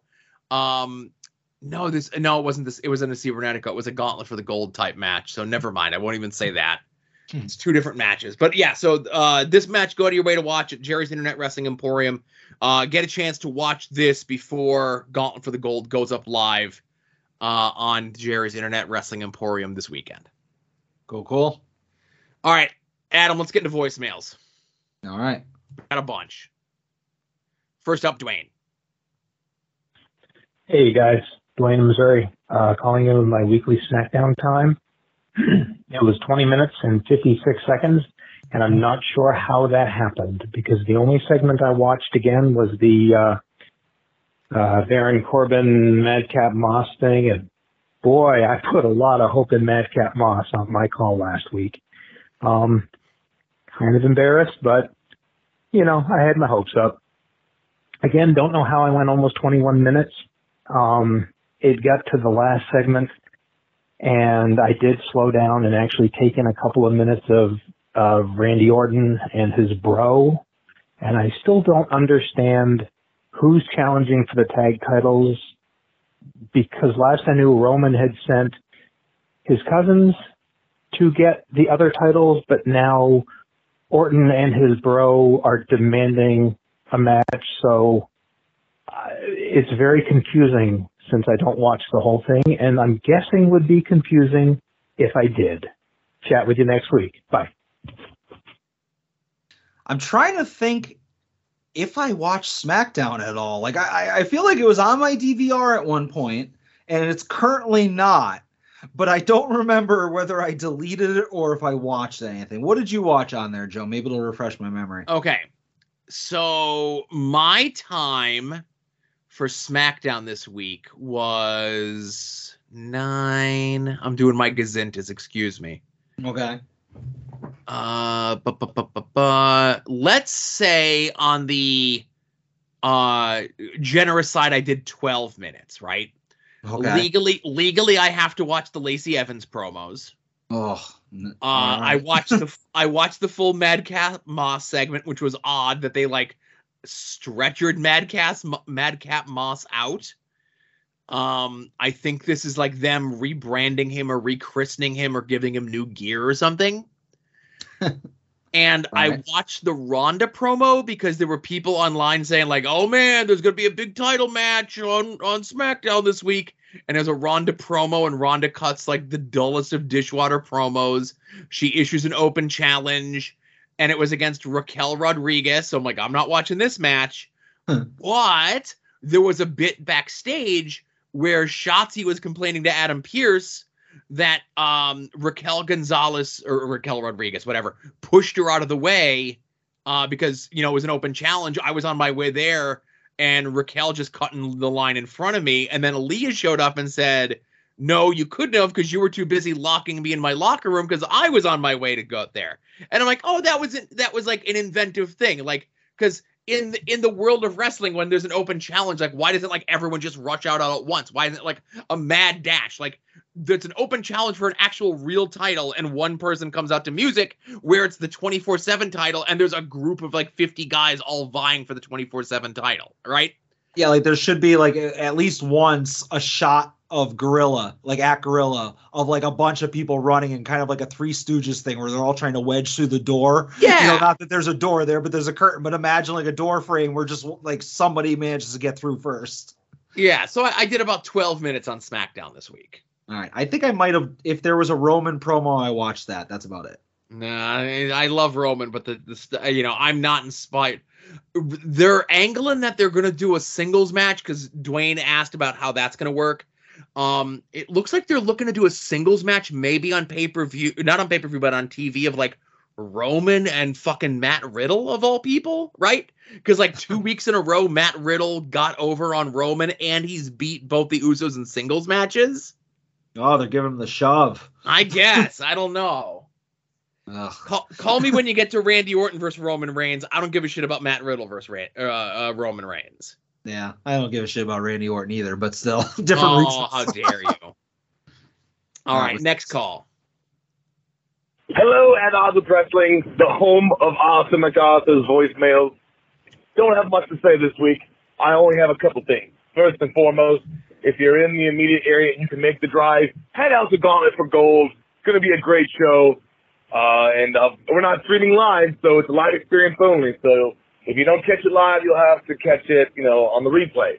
But uh, otherwise, our opponents for that show are the Bang Bros, and that got me thinking. I want to know what is Joe and what is Adam's favorite source of caffeine. I gotta tell you, this Bang, 300 milligrams of caffeine. I don't know. I don't know how you the, the kids do it these days, trying to give themselves heart attacks. You know, like come on. That's really all I got. You know, I can't really make it all about me. You know. All right, you guys have a great day, and uh, hope to see you there uh, Saturday, Joe. Wink, wink. Nah, just kidding. He's not coming, guys. Already stoking the fu- the rumor mill, if you will. I know. Um, I, I just want to say, like, what, like, when you look at an old timey photo and it's got like that, like that tint to it, is that what it's called? Sepia? Yes. Sepia? Sepia? Uh, you know how like Ed has the pink button time? Artie has the sepia button. Just saying. Throwing that out there. Hmm.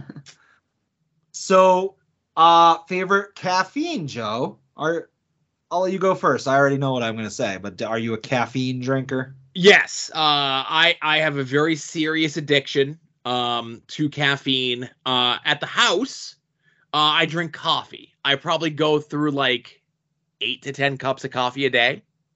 Okay. Uh, it's a lot when I'm on the road. Um, obviously, or, or during like the summer months, right? Um, obviously, I'm not on the road very much these days. Um, there is a Monster Energy Zero Sugar. There's an orange. I think it's called like Ultra Sunrise or something. And there's a lemon as well. I don't know what the lemon's called, but usually I'll go uh, to Sheets or whatever, and they're like usually like two for four bucks, and that's what I get for like my road trips. Yeah. But coffee number one. And Yeah. do I have a preference on coffee? Um, not really. I like Dunkin' Donuts coffee better than Starbucks. I think Starbucks coffee is way overrated, and I think Dunkin' Donuts coffee gets a bad rap. Starbucks coffee is like just undrinkable. If I'm falling asleep driving down the turnpike and my options are to get a Starbucks or drive into the freaking railing, I'm taking the death. like that's how bad Starbucks coffee is. I'm a Dunkin' guy. Um, I don't drink fucking five, six, eight, nine cup, cups like you do a day, but I'm like a full like extra large Dunkin' every single morning on my on my way to work.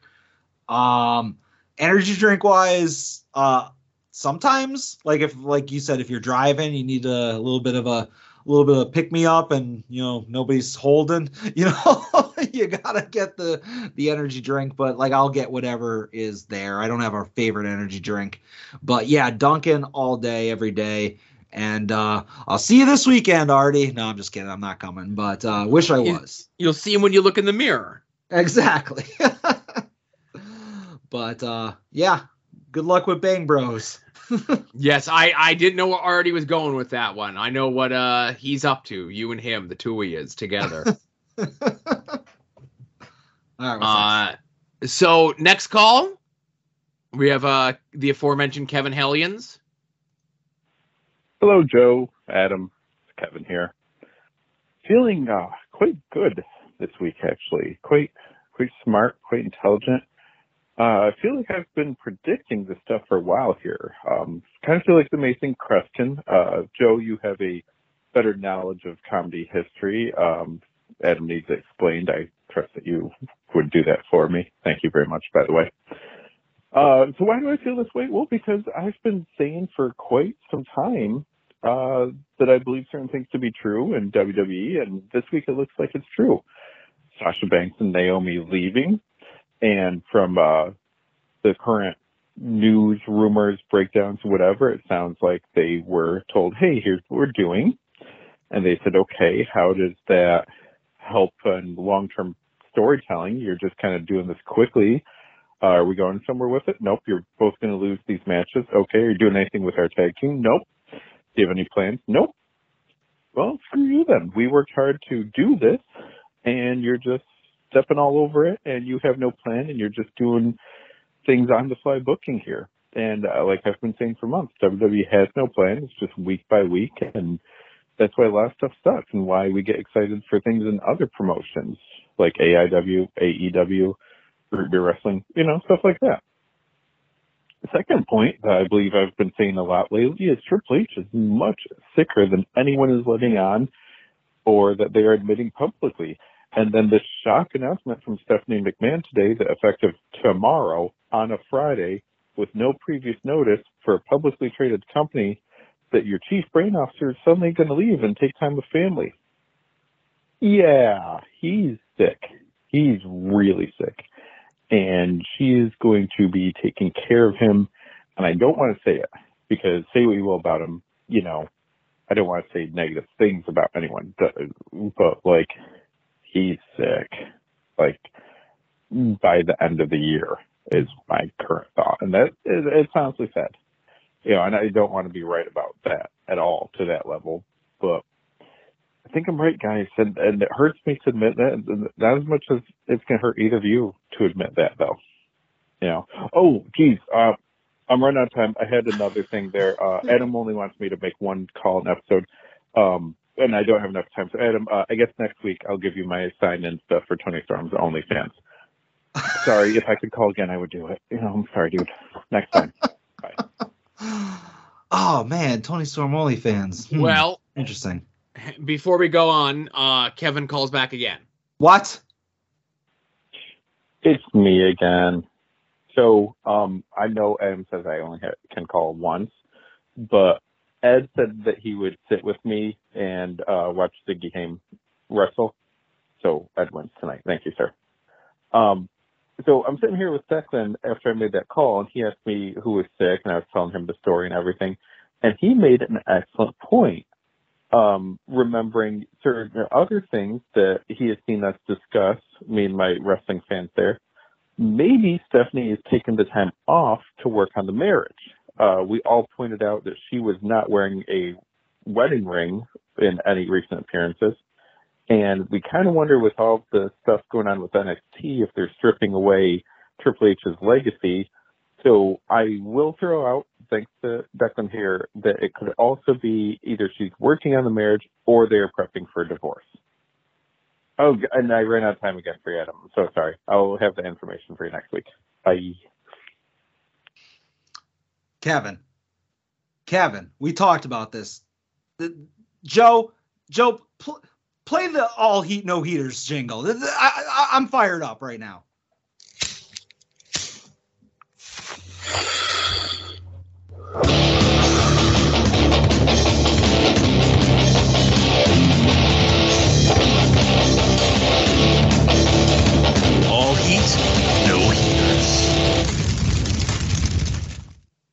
One call. You are allowed one call. Don't try using your kid as an excuse.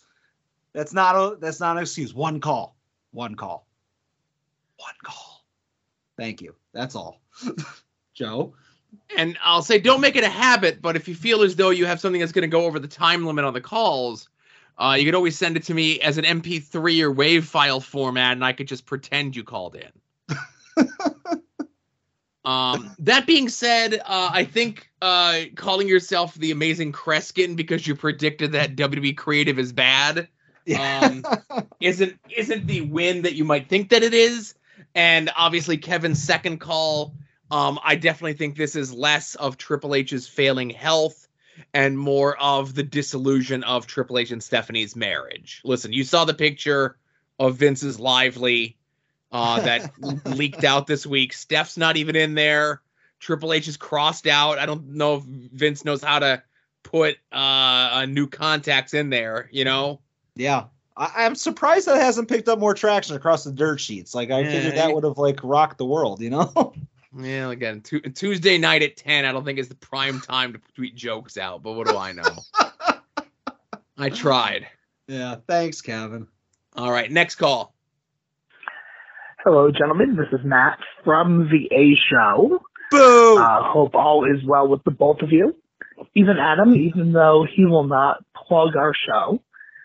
So two things. First, and this is not to steal Dwayne's gimmick, but I also have a SmackDown time counter for this week. And that time was an hour and 57 minutes because I was there.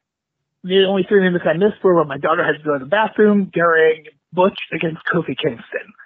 Lots of fun, and I'm glad I even got to see Sasha Banks before um, some stuff happened. Uh, I do have a question for Joe Uh-oh. as our as um, Northeast PA's resident ECW historian. I recently watched the Shane Douglas Two Cold Scorpio NWA World Title match for the first time.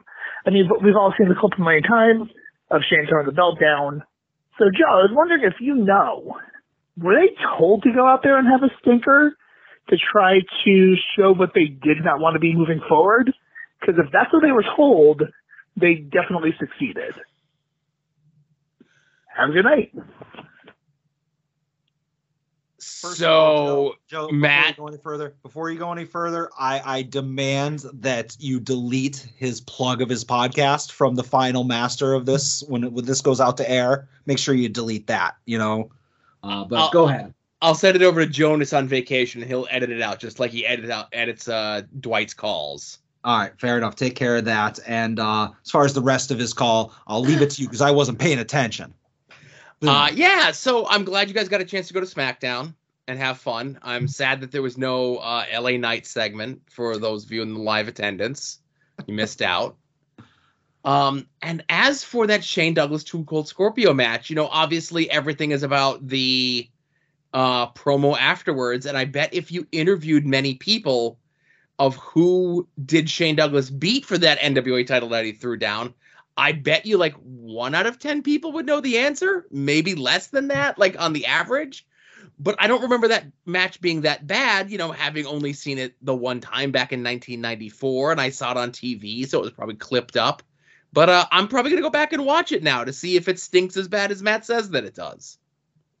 "Oh, I'm Matt, and I went to a live wrestling show with my loving family. Oh, bitter Adam. All right, last call. Pink button time. Hey, Joe and Adam, it's Ed. Um, so earlier this week, right right before Pod Van Dam was recording, I was texting with Joe. One because we're best friends, right? But also because I was uh, going to, I was complaining about uh, how awful uh, what the app that we use is, and that no one but Jonah can figure it out, and we were all very lost. And I told him that uh, Skype's the way to go. Apparently, just do Skype. Uh, Yep. So that that made me wonder, uh, who do you guys think like the Skype of wrestling is? Like, like it's not the flashiest app, but like it's always there and it works when you need it to, and there's never really problems with it. Um, because I think Tracy Smothers was the Skype of wrestling. Like I can't think of one amazing Tracy Smothers match, but I can think of like every match he had was like entertaining and good, but it wasn't like spectacular. Probably because everybody uh, on the matches before him stole all his moves. But yeah, I think I think Tracy Smothers, the uh, the Skype of wrestling. who, who, who do you guys think fits that bill? Okay, bye. Go ahead, Joe. I, I can't. I can't even think of something. I'll say Skype is easy, Squadcast, Ringer, uh, all these other things that you have to pay money for are bullshit, and they're ripping you off. Listen to other podcasts, people that record through Discord, people that record record through Google Meeting or Zoom or whatever it is, right? And I think they just recently put like limitations on Zoom or whatever it is. The mm-hmm. only times in the history of doing this show, 190 episodes, of doing Longbox Heroes, 606 episodes, and Longbox Heroes After Dark, 392 episodes. I can Porch count. Talk, like 12. Porch Talk, right, in, in the dozens. I could count. Well, you guys record that live from the porch. Yes, exactly. But there, there's times where we can't be in the on the porch Oh. and we have to do it over over the internet. I could count on one hand of the times that there was an issue with Skype, and of those on one hand, I would say most of them were user error. I forgot to click something, or I forgot to double check something, or I hit record before everyone was on the call and I only got three of the five people that were on the call, or whatever it was, right? Yeah. No fuck ups, no dead links, no bullshit. Fuck all this shit. And I'm with, I like Ed's pick of Tracy Smothers. I'm torn for the Skype of professional wrestling of either Bobby Eaton or Brad Armstrong. Hmm. You know what? I'm gonna have to probably just because I think Ed would appreciate this. He would he would recognize where I'm coming from. I'm gonna say Bret Hart. You know, it's just gets the job done unspectacularly. You know, very forgettable, but it's there. It it just you know. So yeah, Bret Hart. If I was more motivated, I would have just put a beep over everything that you said. or I would it, I would put over that a, a, a me doing an impression of you saying Shawn Michaels or something stupid like that. All right, fair enough. But you know, Ed asked me if I wanted to watch some Heat Up with them, so uh, maybe uh, Ed will uh, get his uh, the fish tank out, and uh, maybe I'll get a couple champion cream ales, and we'll we'll meet up on Skype and do a watch along. Oh no, get on Squad Chat or Ring Dog or whatever the fuck they use to record their podcasts. It still takes four days to come out. Come on, guys. Anyway, I love all you guys. You're great. All the all the stuff that you do is fantastic. It's great. uh so other things that are fantastic are uh Jerry's Internet Wrestling Emporium. We've plugged them enough. Watch the AIW show when it goes up on Sunday. Uh if you uh spoil the show, you did it to yourself. You have no one to blame but yourself. I've given you such strong warnings. And if you're one of those people that need to know what the secrets are, my PayPal is three guys from nowhere at gmail.com. I will gladly tell you what the spoilers are to see if I'm hyping them up. I'm not hyping them up too much. You're gonna love it. Anyway, Jerry's Internet Wrestling Emporium. Use the code at odds if you're a new subscriber. Uh, it lets Jerry know that you came to him from us, and as you continue your subscription, we get a bit of a kickback. The TeePublic store, uh, TeePublic sale is next week. Uh, so we'll plug uh, the store and everything there. Why, you know, why spend now? We can save 35% next week. Um, but you could also help us out by making any and all of your purchases through the Amazon click through uh, affiliate link that's in the show notes to every single one of these episodes. Uh, they, Amazon, call it an advertising fee. I call it the thing that makes Adam happy uh, at the end of the month when he gets his cut of the fucking money. Yeah. Uh, notable purchases through the click through this week include the Skliz. Um, that's how I you would pronounce S K L Z. Skills. Zip. Oh, what? Skills. I'm pronouncing it Skliz. uh, Zip and hit baseball batting trainer. There's some players on my fantasy team that I wish I can send one of those things to. Send some skliz to your fantasy. If send, send them some fantasy skliz. fantasy skliz. Uh, but yes, thank you for your purchases this week, uh, this month, this year, uh, whenever it is that you made any purchases. And uh, this is this is what it looks like. It's like a fucking. It looks like uh, those stretchy bands that the kids use, right? All right, click on one of the pictures where it's in action. I want to see one of those. Oh, okay. That doesn't look like a death trap at all. There you go. Look. Oh, it's in motion. Look at that. You can't. It's an audio podcast, right? But Oh, you're seeing okay. it work. Like, yeah, what I want to do is stretch a giant rubber band like a hundred feet at crotch level and hope nothing bad happens. Right. So if you use this and you Uh-huh. have not been hit in the dick uh, by the person who's batting, uh, call in. Let us know how this how this skliz worked out for you. Uh, speaking of Skliz working out for you, there's some other podcasts you should listen to. Fair enough. those- yeah, those podcasts. I get paid by the segue. Uh, those podcasts are Longbox Heroes, Longbox Heroes After Dark, We Need Wrestling, Hit My Music, Final Wrestling Place, Porch Talk, Viewer's Choice, WWE War, Wrestling Cheers, IWTV Guide, Pod Van Dam, Hellions Talks, Wings on Wings, and Between the Sheets. And I'm not even going to mention the show that I won't mention because the show that I won't mention got mentioned earlier. So I'm not mentioning them. But that's it for plugs. And hey, uh, last but not least in the plugs, we are about two weeks away from uh, Real Rumble 3, night one and night two at the Mahoning Drive In, and no matches or uh, roster has been named. So I guess it's a mystery card by default. I don't know. Yeah, it- you could be in the main event, Joe. I'm not in the main. Event. You know what? So the only thing that I know that's happening is that me and Avery Good, uh, professional commentator, are doing commentary on night one. Oh, all right. I like one of those people. That's the only thing I know. He's not doing night two. He's only doing night one. All right. Cool, cool. Um, I- I'll I will be there. Uh, I bought my my pair of tickets, so I'll get my free shirt. I'm looking forward to that, and looking forward to seeing everybody again. And I have the uh, the link to purchase the tickets and and so forth in the uh, show notes on this All right. episode. And I think uh, we only got one more thing left to do, right? Absolutely. Hit my music.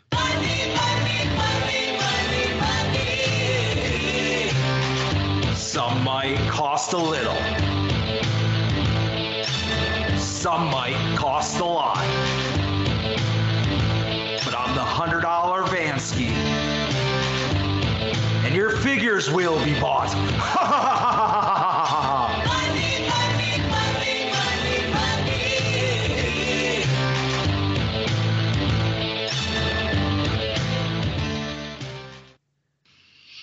All right, Joe. I've been saying this for weeks and weeks and weeks, and none of y'all believe me. But we are in the year of financial responsibility. And I don't have a lot of purchases this week. I only have brace it, brace yourself. I have two. Two purchases. So I will go first. I will send it over to you, and then I'll do my final one if that's cool with you. Yes, and I have your tweet about the year of financial responsibility bookmark, just so you know. All right, I- I know that you're a fan of bookmarking tweets, and I see that Bix's tweet still has not loaded. So Nope.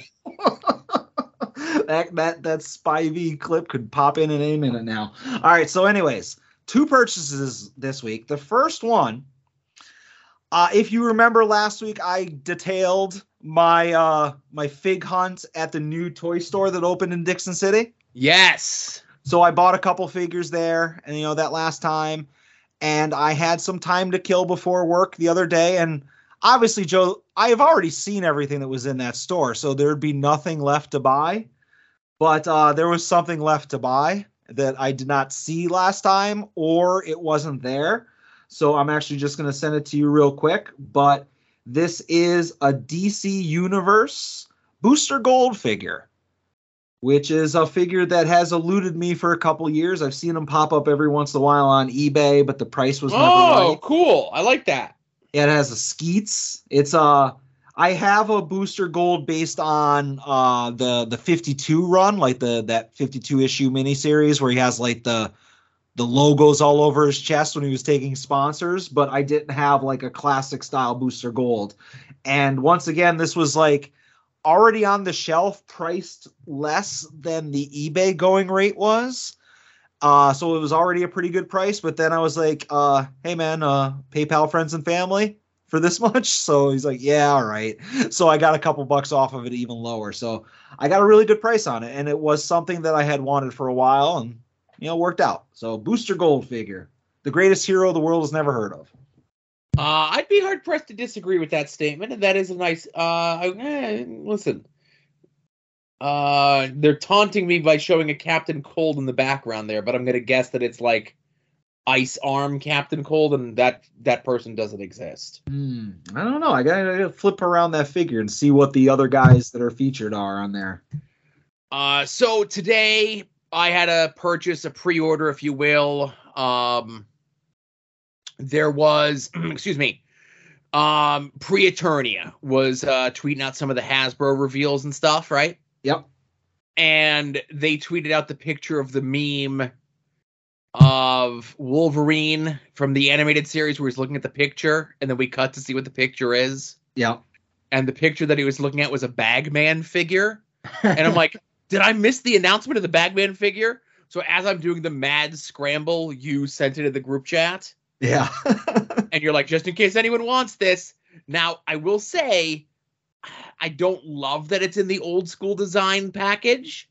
Yeah. But you if my choices are the old school design package or the new shitty, um, you know, they're in a box and you can't see what you're getting package, I'll take this. Yeah. And I don't have a ton of Marvel Legends, but I'm a sucker for like the weirdo Mort characters, right? Yeah. Like I'll buy a Gwenpool figure, I'll buy a Bagman figure, so I did the pre-order on Target for this. That's awesome. Yeah. It- it- going back to the packaging thing real quick, uh, not to belabor, I remember a couple weeks ago Hasbro announced a bunch of or Hasbro or Mattel whatever, whoever has the Marvel thing. Uh they announced a bunch of Spider-Man figures and it was like the Spider-Man Noir and like the Knull is it, the Venom God or whatever. Yes. So they announced those and they showed them in the boxes that don't have the windows. And I remember I showed you in uh, the group chat, and it was like, oh, this is bullshit.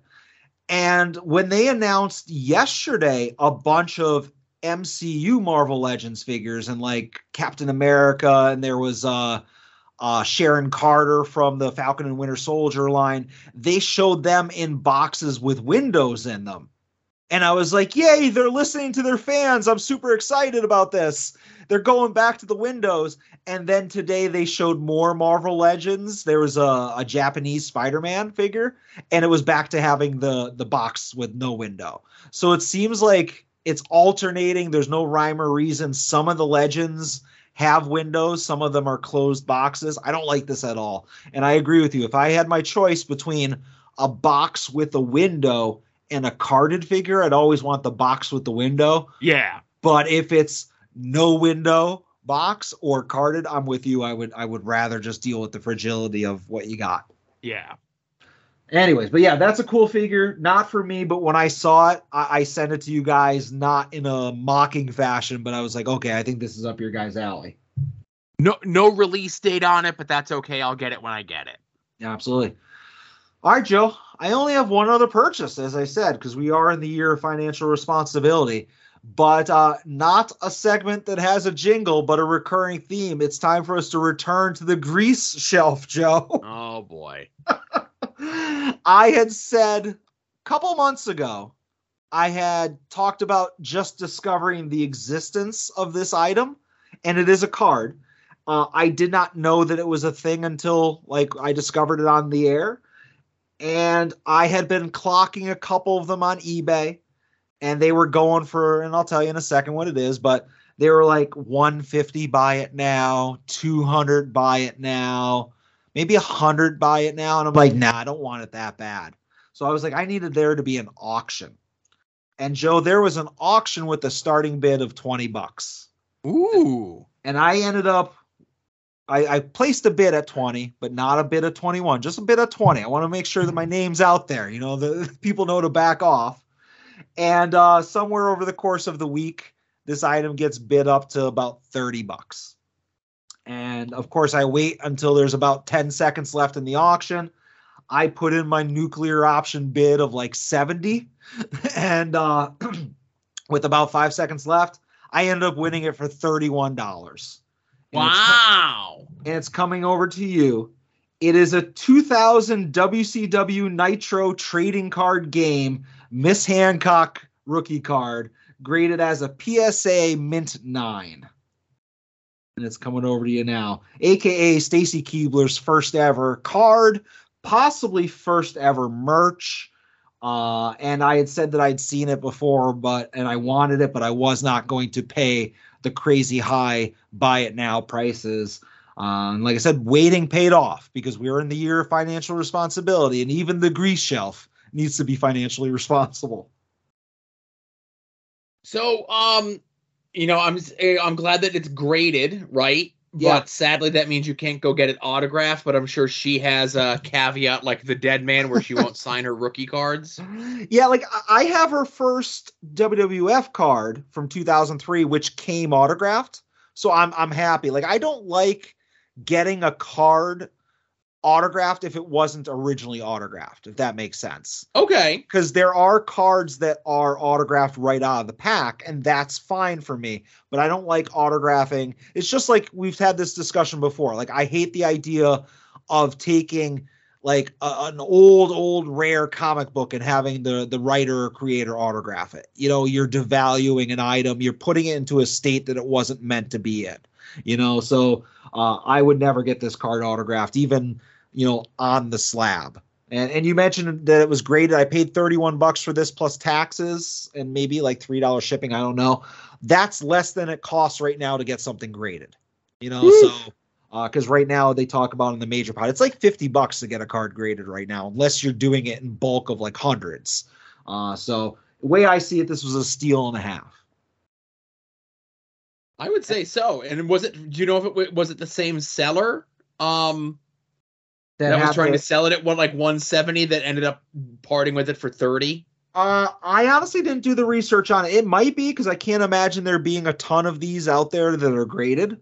Um, it might have just been the same guy that had it buy it now 200, buy it now 150, and kept lowering it, and then eventually said fuck it. You know, um, I, I'd be interested because it does have a serial number right on the front. I could probably just look at saved searches and and or not saved searches like completed searches and see Right. what happens. You know, but uh, yeah, I'm happy with the price. It'll go in the detail. If I got to go to Joann's Fabric tomorrow and buy another one of those tiny little card holders, you know, that I have in my detail.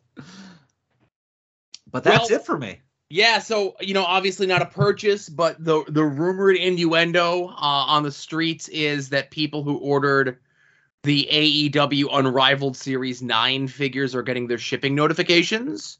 Yeah, uh, and that was the here. Eddie and that was the Eddie Kingston set. Yeah. So possibly by this time next week, we'll have our grubby little hands on Eddie Kingston figs. That's right. And It would have been it, it would have been nice if those got shipped um you know to the Midwest area specifically before the AIW show this weekend so people could have got like that first signature from Eddie on the figures, you know? Yeah. Uh I think that would have been a real cool uh thing, you know. Well, we'll hold on to it for like when, when he shows up at Real Rumble. I'm just speaking it into existence. I te- I text I texted the boss while we were talking. I'm like, "Hey, there's been no uh talent announcement for Real Rumble. Is this by design? And I'll probably get an uh, I'll probably get a message tomorrow afternoon. So follow up on that next week. All right. But that's it for me, Joe. Nice short show this week. Uh yeah. Listen, I could have. I I really thought the uh this day in wrestling history was going to be like six hours long, but I'm glad it wasn't. We'll save it for the Patreon. Exactly. So uh thanks everyone for listening. For Adam, uh this is Joe. This was episode 190 of At Odds with Wrestling. Be safe out there and enjoy some wrestling.